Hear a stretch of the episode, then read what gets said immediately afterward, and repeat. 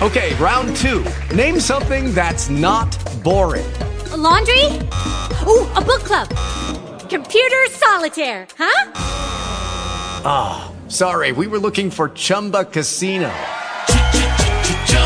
That's right. ChumbaCasino.com has over 100 casino style games. Join today and play for free for your chance to redeem some serious prizes. ChumbaCasino.com. No purchase necessary. Full prohibited by law. 18 plus terms and conditions apply. See website for details.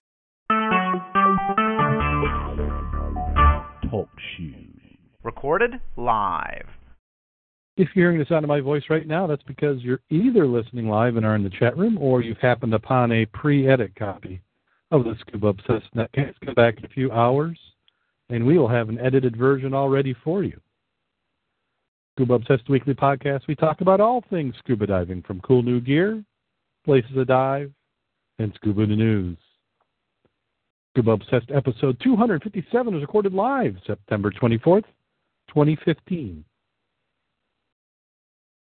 Welcome back to Scuba Obsessed. I'm Darren Gilson coming to you from the Southwest side of the great state of Michigan, where we are in beautiful fall weather. Things are going, and you know what? The water is still warm. We have plenty, I don't say plenty, but we still have some dive time left. If you haven't had a chance, you need to get out there. If you happen to be in Michigan, this is a beautiful time to go do some diving. Uh, doing solo at least for the first half of the show.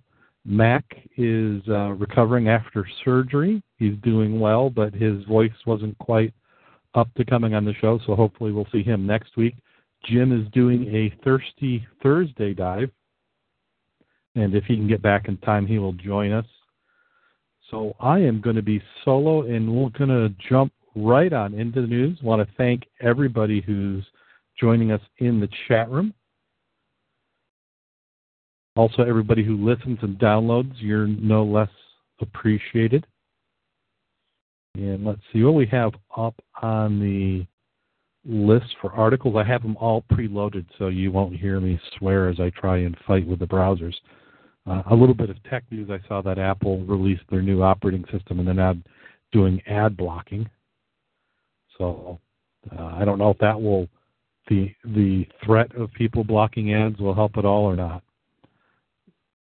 Uh, this one's out of California Diver, but I think it applies to everyone. The U.S. Department of Transportation, uh, the Pipeline and Hazardous Material Safety Administration, is asking for immediate assistance from divers to identify scuba tanks which may have an invalid RIN number. The RIN number is the retester's identification number.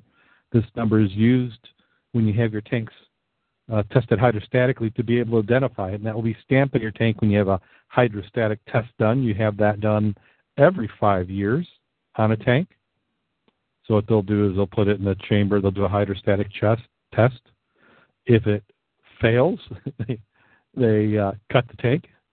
If it passes, then uh, they will usually grind a little spot out and they stamp this. So what they're looking for is if you have an invalid RIN, which is that's what they're calling it. So I'm guessing somebody's uh, has a stamp which is mimicking a real stamp, and then what will be is you'll see a couple numbers, and then you'll see letters stacked on top of each other. If the letters are C over L, then they're asking that you contact them because that may not be a valid hydro. In fact, it's almost certainly not. Uh, so what they're doing is they're hoping that they can identify. They've had tanks uh, show up in California and Hawaii with this stamp. They're recommending if you do have the, the stamp, you contact them, but also don't dive on those tanks. Have them rehydroed uh, before uh, using. And then this is follow up to an article we had. I think it was last week. It was about the cannons. If you remember, we had the uh, dive diver salvage operator who pled guilty to taking uh, cannons. He had he admitted that he had falsified paperwork where he claimed that the cannons were found in international water when in fact they were property of the crown in the UK. So what they've uh, in the follow up, the, these cannons from the shipwreck, the London, they're thinking are going to be able to be returned to Southend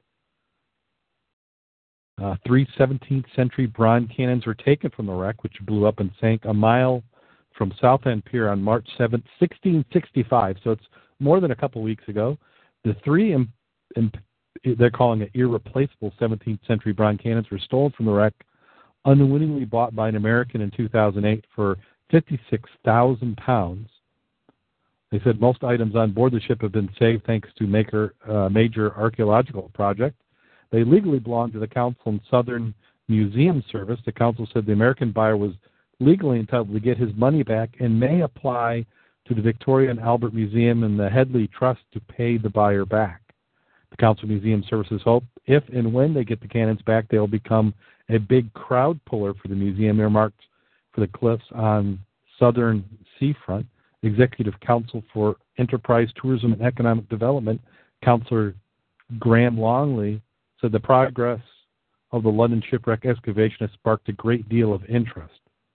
He said the wreck of the London is a major historical importance, and items recovered from it become key visitor attraction when they're displayed in town. This is why it is essential for us to ensure that these cannons, which are the only ones known of their kind to be in existence, remain in Southend and become a critical part of this exhibition. The London, built in uh, Chatham in 1656, is one of three completed large ships out of ten ordered by the Cromwellian Navy for the Anglo Dutch War. The ship sank following internal explosion when it was anchored in the Nore. Among 300 people killed, 30 were women and children who had come aboard to see off their loved ones. Only 24 survived.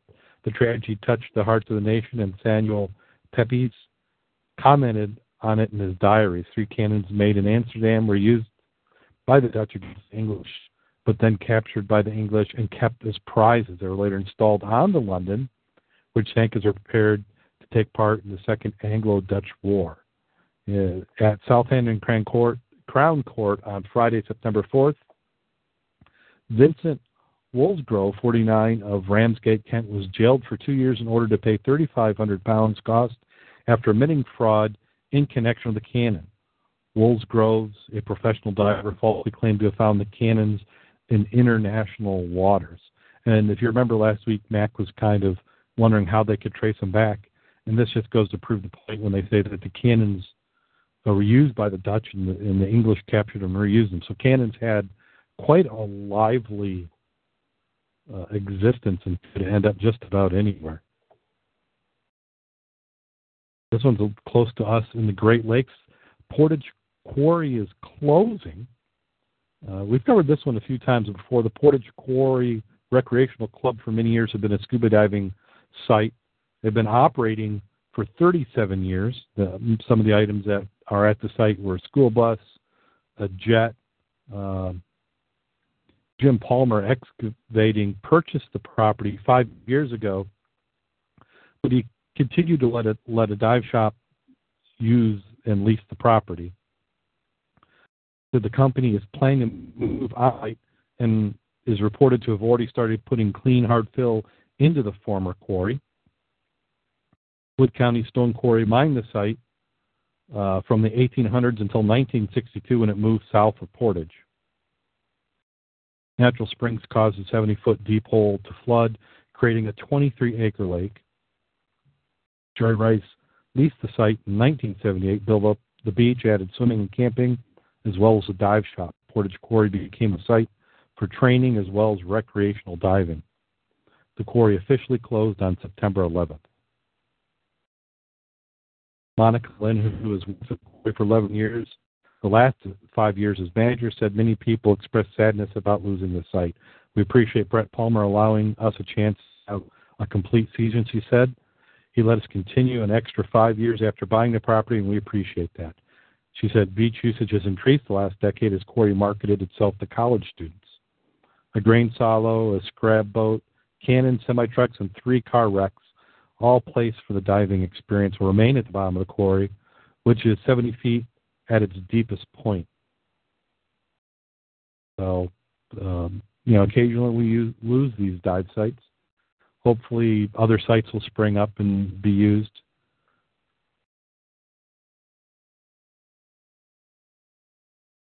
And here's an, an event that's coming up this weekend. If you happen to be in the Cincinnati area, Bosom Buddies is having an underwater dive, uh, dive tournament, dart tournament. Um, a local family wants to help raising awareness to fight breast cancer. They're looking for people to play darts this weekend, September 25th, but there's a catch. People have to play underwater. It is uh, being assisted by Central Coast Dive over the weekend, and people can still sign up. They don't even have to know how to, scu- to be a scuba diver, how to be a scuba diver. They don't have to scuba dive to be part of the program. First, people learn is coordinate effort as a team. They say they've got wetsuits in all sizes, learning tools for all levels. Some videotape instructions gets people in the water before people know it. They picked up the passion. This according to Tommy Evans, who's been talking about for 15 years with Bosom Buddies. Bosom Buddies started because both Tommy's sister died of, of both of Tommy's sisters died of breast cancer. The team came together uh, to complete the tournament. The pros advised why year after year they've raised more than a quarter million dollars. And they say that money is being used to help fight breast cancer. Participant Ann Reckel said, I want them to know we have their backs, we're passionate about it as they are, and we want them to survive. It's pretty clear divers know uh, a thing or two about surviving. Just when people think they won't get the hang of it, the fun, they get tossed their first underwater dart. And I like this as a program for a couple of reasons. It, it's getting people out for charity. Breast cancer is a, is a good charitable cause. But if you're a dive shop, it's a way of getting people in the water. People like to help out. You're going to get them in the water, and there's a chance that you may get a diver out of it.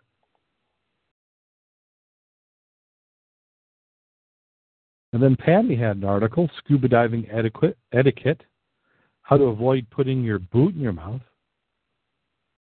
So they, they give some tips about different things, and we'll just go over the highlights. But if you go on the PADI's site, www.padi.com, it's one of their blog posts. And if you've been on a dive boat, one of the big no-nos is spreading your gear all over the boat. So they say that's one of the things to avoid if you want to have some good dive etiquette. Uh, my personal advice on that is make sure that you've got everything in the bag. For example, I went diving on uh, a friend's boat this weekend, and you got to take into account the size of the boat. If I'm on a bigger boat, then you know I might bring a, a, a tote, a couple bags, some gear, uh, refreshments. If you're on a smaller boat and you know that they've got a lot of divers going to be uh, tight, then you may do things like have your gear preloaded. So what I did is I put my regulator on my tank.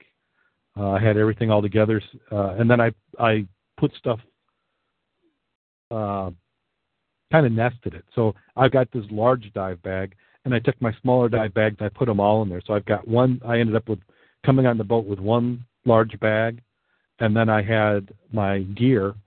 Uh, the captain of the boat usually has a cooler, so instead of bringing my little portable cooler, I just asked if he had room for a couple waters, and we're able to put that in. So that also saves space. So one of the things for good etiquette is if when you're on a boat, uh, don't spread your gear together. Keep yourself compact. Another one and I see many people get upset about this, is kicking up off the bottom so it ruins visibility for everybody behind you. And this is one of those things that comes with time. I, I know some people get upset when uh, students are kicking up the bottom. And if you're at a spot where there's a lot of students, I don't know how you can avoid that because none of us, at least in my case, did we come in with natural buoyancy. It takes a little bit of time. Some people four dives and you've got it down. Some people can take more. Uh, if you're having problems with buoyancy, make sure that you're you're properly weighted. Uh, another one uh, on etiquette is disturbing marine life. Don't touch the coral or the animals or anything like that. Uh, just a little touch of coral can kill it. Uh, animals you're harassing, so just look but don't touch. And then some people get tend to get upset about using terms, and there's a few times on the show where we've gotten people over that. So, uh, Google's, uh, Google's, goggles, flippers, and oxygen tank. Uh, flippers in the dive club. In fact, there's some of us that, that will uh, sometimes intentionally use the wrong terms around certain people, but you know, you you you wouldn't want to do that. Uh, And if you can't figure it out, it's uh, it's not flippers, it's fins. It's uh, let's see what what were they saying in here that's a tank because it's not oxygen tank because it's it's an air tank. Do they have they have a preferred term? And then uh, it's not goggles, it's a mask. Of course, you already knew that. So nice short article that PADI put out. And see how quick it goes when it's just me. Uh, we have some potentially cool scuba gear. This one's called the Lion Slayer, and this is on uh, the BusinessObserverFL.com website. And we have uh, an inventor. I'm, gosh, even even by myself, we have problems with name. Ali El Haig. Uh, he came up with this invention, the the zookeeper, after getting stung by a lionfish while scuba diving. He said the pain is immediate and immediately excruciating. It felt like somebody was pushing a red hot iron up my right arm. So he created the zookeeper. It's an accessory that allows uh, spear fishermen hunting lionfish to uh, contain them without getting stung or poked. Uh, and for those who don't know, that lionfish, which is an invasive species, is all over Florida, and they're trying to con- to convince people to cull them. And uh, this is a device that helps with that. Uh, even though the fish is poisonous, has poisonous quills, it's okay to eat, and is actually, even though I haven't had it, it's supposed to be quite good. So what he did to describe this object is it looks a little bit like if you imagine a white PVC tube, maybe six, eight inches in diameter, about three and a half feet long, has a handle on it, and then uh, he's, he's using a, uh, a chain type tether. I guess that's so if he drops it, it's still connected. And then you've got your lionfish culling spear, which appears to be about five, six feet, and you use that to stab the lionfish, and then you poke it, uh, the the captured lionfish, into the zookeeper, and as you pull it out, there I'm imagine there's some sort of prongs or something that keep the fish in as you pull your spear out. And it, it's actually a, a nice idea. I, I like this better than than using a bag. It seems to make sense. He said that the prices for them range from $115 to $210, depending on the size. He sold more than 2,300 of them so far, and they're available through a few dive equipment manufacturers. So you can ask your dive shop. Uh, Innovative Scuba Concepts is a distributor for them, along with Trident Dive Equipment, which just about every dive shop is capable of getting equipment and supplies from them. And he says that besides lionfish, the zookeeper has been good at containing lobsters and rockfish. He says the zookeeper is about diver safety. In the next few months, it's going to be a whole slew of products. He has things, he says, in, in not only the zookeeper, but they're talking about adding gloves, knives, and specialty handles. He says it won't guarantee that you won't get stung. He says, ironically, it was when using the zookeeper that he did get stung. Like most stings, the result from diver error, he was stepped the zookeeper beyond its limits, and some spines are sticking out of the tubes just enough to sting him. After tetanus shot and six day treatment of steroids to reduce the swelling. Now, he does have a video, and one of the things in the video they talked about is when you go diving and you're going to cull lionfish, is make sure that you have a thermos of hot water not hot enough to burn yourself, but warm. And if you do get stung, you put your water, your hand in the water for about 25 to 35 minutes, uh, along with getting medical treatment. And they said that seems to help. So that does it for Scuba News. Hard to believe it's done all that quick.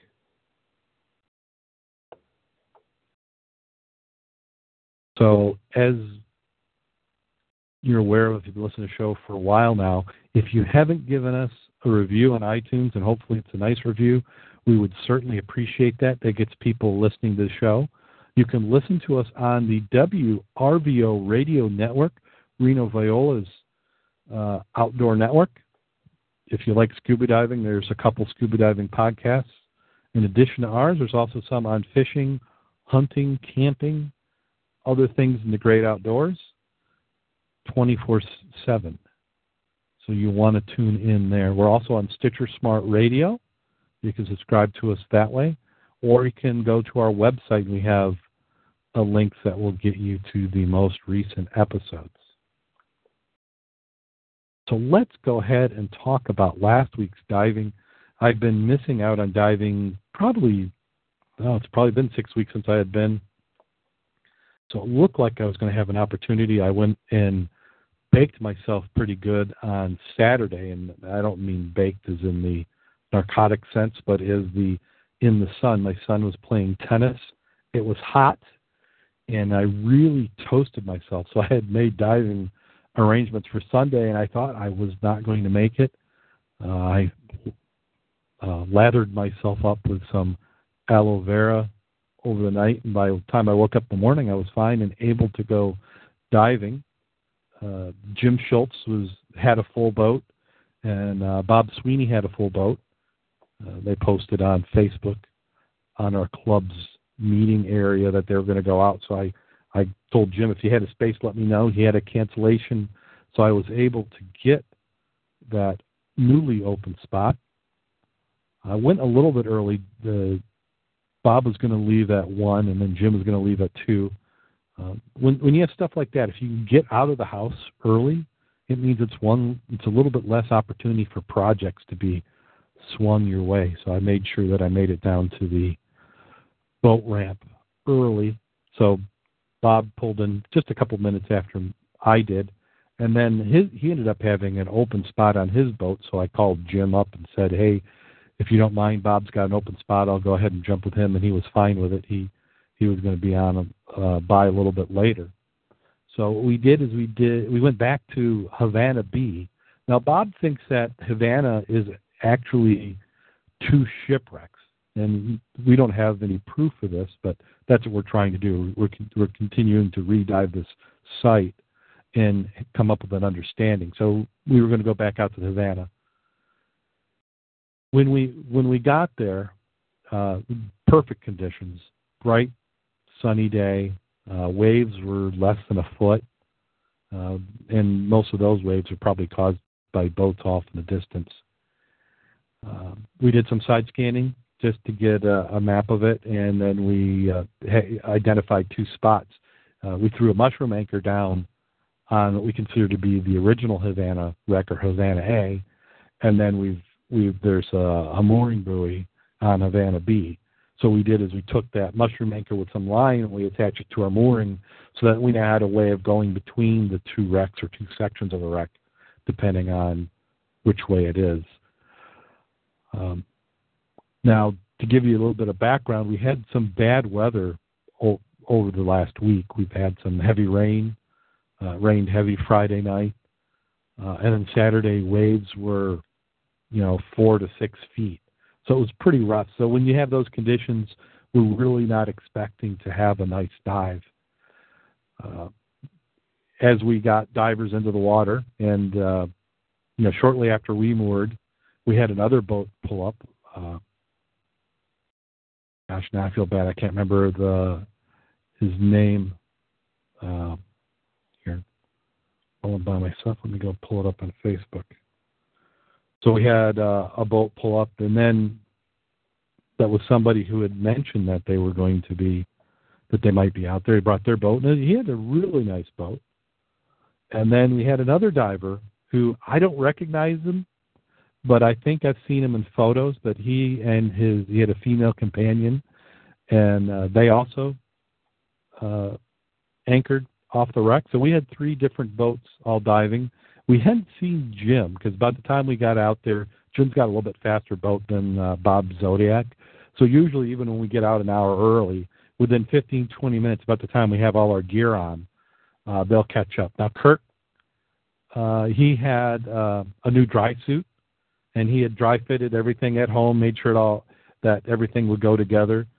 So he wanted to go and uh, try it out.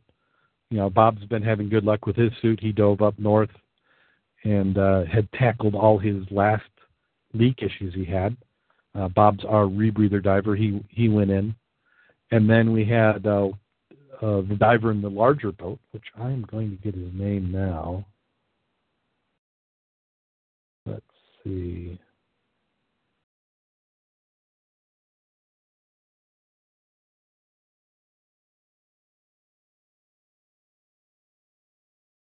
Okay. Okay. Daryl. That's who it was. Okay, so Daryl, uh, he was in his boat and he he swam over. He wanted to go di- uh, down and and dive with us. So I buddied up with Daryl, and we had uh, Bob had already gone down. You know, he he'll he usually goes in before we do and out after we're already up. And uh, you know, I've uh, both Kurt and Bob have front zips. I had a back back zip dry suit. And uh, you know, I asked Kurt if he was all fine. He said, "Yeah, go ahead and go." And so I jumped in the water with Daryl, and you know I was I was getting to be a little bit optimistic because you could see down to your fins from the surface, which usually is a sign that visibility is not going to be too bad. Uh, so Daryl and I went down the line. Uh, Daryl mentioned that he might have a little bit of the issue equalizing, so don't be too surprised. And I've I know all sorts of divers who claim they have problems equalizing. I I've even had that issue a few times, and and they'll go the gamut. You'll have some divers you'll dive with where uh, they say that they have an issue, and I you know they go down as quick as I do, and I shoot down like a rocket typically, and then you have others who can I I've seen extreme cases of 15 minutes to go down 50 feet. So it just depends. Now Daryl said he he was going to have an issue, but he was right behind me, so I put him on the the less end of the range. Uh, he was able to get down. I, knew we were in trouble when we got down about 10, 15 feet, and it got to where your your hand on the line uh, was having problems seeing. Uh, temperature on on the surface was summer balmy waters, uh, was in the high 60s, low 70s, and it didn't go down that quickly as we descended. Uh, the thermocline was just over the bottom. Uh, this particular wreck's in about 57 feet of water, and I would say the thermocline was probably about uh, 45, right around in there, and it was cold below the thermocline, but not frigid. So I was I'm going to estimate uh, without looking at a, a dive log uh, I'm going to say we probably have 49 degrees on the bottom, which is, is pleasant. So if you like uh, the warmer waters, uh, August and September, you tend to have some really nice waters. I'm going to guess that with the storm, the lake really kind of flipped and mixed, and it was starting to settle out. So at the surface, where sediment and particulate had already come out, we had fairly decent viz, but it went bad to down at the bottom. You may be four feet optimistically, if you stirred it up, it was going to it stayed silted and didn't really settle out. Um, so I went down with Daryl. We got down the bottom. Uh, I kind of followed the wreck where, where the tether is on Havana B. We have a bunch of uh, knees, uh, ship's knees coming up. So I followed about four or five of those. Looked. Uh, he was staying pretty pretty close to me. Uh, you know, and this is something for divers is is make sure when you're buddying up with somebody uh, that you're you stay out of the blind spot. I'm I'm used to it with new divers sometimes, so I had to keep looking. But if you can keep even, it makes it a little bit easier. But he was doing a good job. I think what he was trying to do is really cognizant of not stirring up the bottom, which uh, when we get low vis like that, and I didn't have uh, uh, a rec line, so I, you know, kind of stayed uh, near, and then I saw him. I turned around, and then I went up. What I wanted to do, I signaled that we were going to go up, and I wanted to see what his feelings were for it because he said he was a new diver, and I I think he's a little bit more experienced than he was letting on. He's a newish wreck diver, especially in Great Lakes. He said he had about five or six dives, but I have a feeling that he had quite a few warm water dives under his belt. So I went up. Uh, we kind of debriefed and said, "How how are you going?" And while we were up on the surface, Kirk was uh, Kirk still hadn't gotten in the water. So I asked him, you know, what was up, and he was having problems with his ring. So even though he had dry fitted everything at home and made sure his rings on his new dry suit fit, he couldn't get them on. So uh, without taking all my gear up and getting on the boat, so here here's Kirk reaching over the side of the boat, hanging his his uh, arm down so I can try and help him with the other side. You know, I kind of felt bad. I hadn't stayed on the boat making sure that he had gotten all his his gear together before we went down. And we fought and fought and fought and couldn't get it. And he said, he just said, "Go go dive. I'll figure this out, uh, and you know I'll come down later." Uh, so Daryl and I went down again. Uh, Kurt had given me his uh, wreck line. I tied off to the anchor, and we went and we put out 200 feet of that wreck line, and we're still on the wreck. So that's how much of a wreck. You know, the Vanna used to be barely a one wreck dive.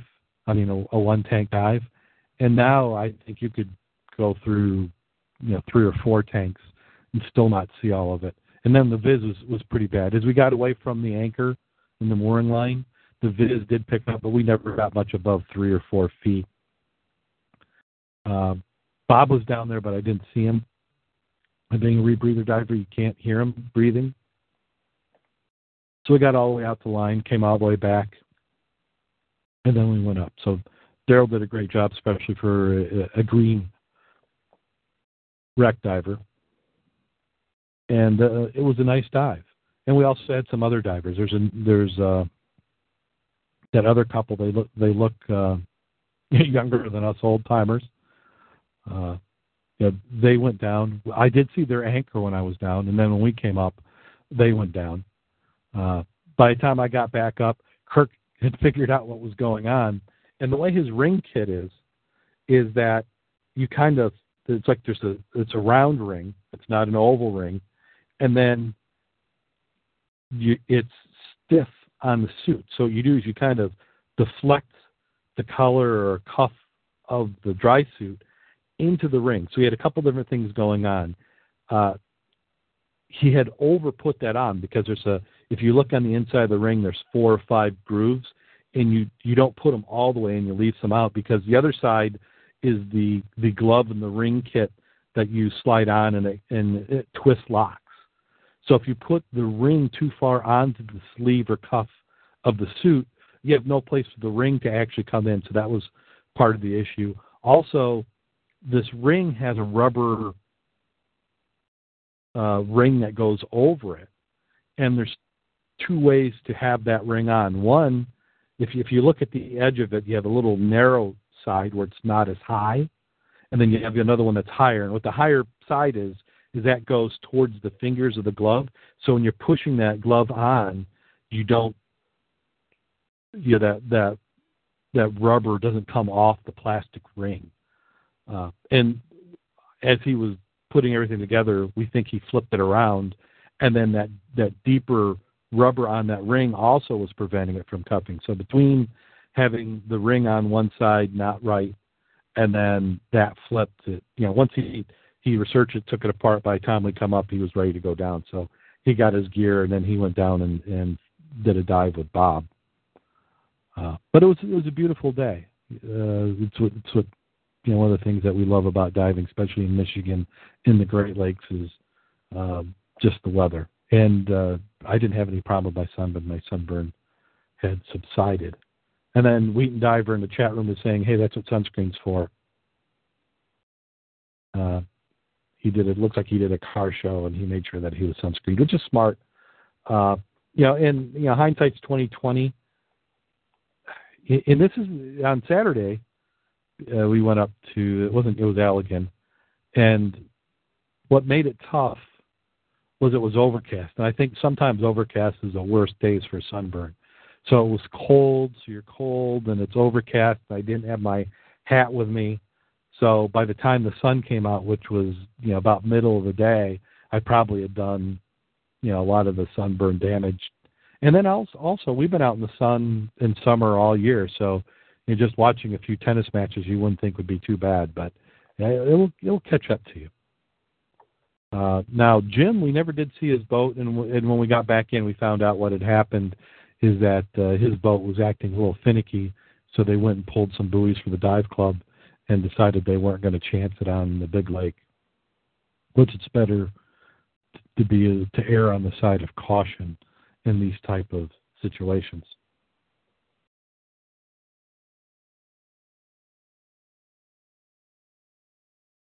So that was my dive experience. The the club has been having the Thursday Thursday dives, which is where Jim is again tonight. And uh, if you go to the Mud Club, that's you'll see some links. Also, if you happen to be a member of the Mud Club's Facebook page, you can also see it there. And they're finding some nice bottles. It's a good excuse. It's a nice uh, to do a, a week dive. Thursdays because the podcast is a little tough for me. Uh, and then the kids are just doing all sorts of things in school, so it's really hard to to take the time. But you know, if you have a local club that is doing those type of weeknight dives, it's a good opportunity to get back into the water. Well, this I think is going to be a little bit shorter than normal episode. As always, we'd like to thank you for listening. If you have any suggestions the show, you can contact us at the show at scubaobsessed.com. You can follow us on Twitter at scubaobsessed. Our Facebook page is facebook.com forward slash scubaobsessed. The website is www.scubaobsessed.com. Now, you know, sometimes I, I wonder if I should do the scuba joke when it's solo, but this one I think is so bad. Maybe it will lift Mac's spirits if he hears it. Hopefully, it doesn't have the opposite effect. So, if you are ready, and we consider this to be ample warning, here you go. A scuba diver boarded a plane and took a seat. As he settled in, he glanced up and saw the most beautiful woman boarding the plane. He soon realized she was heading straight towards his seat. As fate would have it, she took the seat right next to him. Eager to strike up a conversation with her, he blurted out, uh, A business trip or pleasure? She turned, smiled, and said, Business. I'm going to the annual Nymphomaniacs of America convention in Boston. He swallowed hard.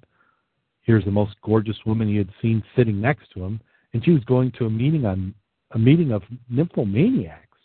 Struggling to maintain his composure, he calmly asked, uh, "What's your business at this convention?" Lecture, she responded. I use information that I've learned from my personal experiences to debunk some of the popular myths about sexuality.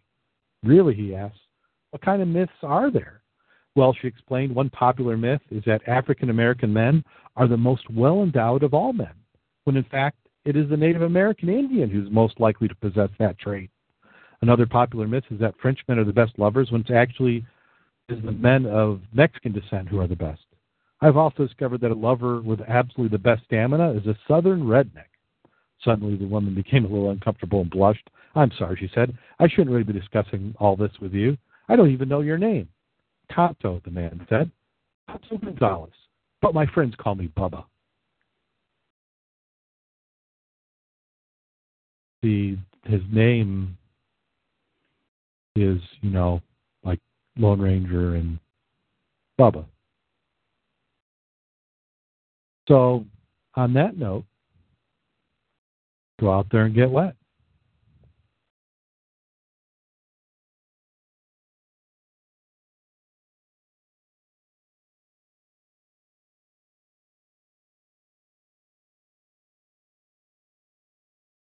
Lucky Land Casino asking people what's the weirdest place you've gotten lucky? Lucky? In line at the deli, I guess? Aha, in my dentist's office.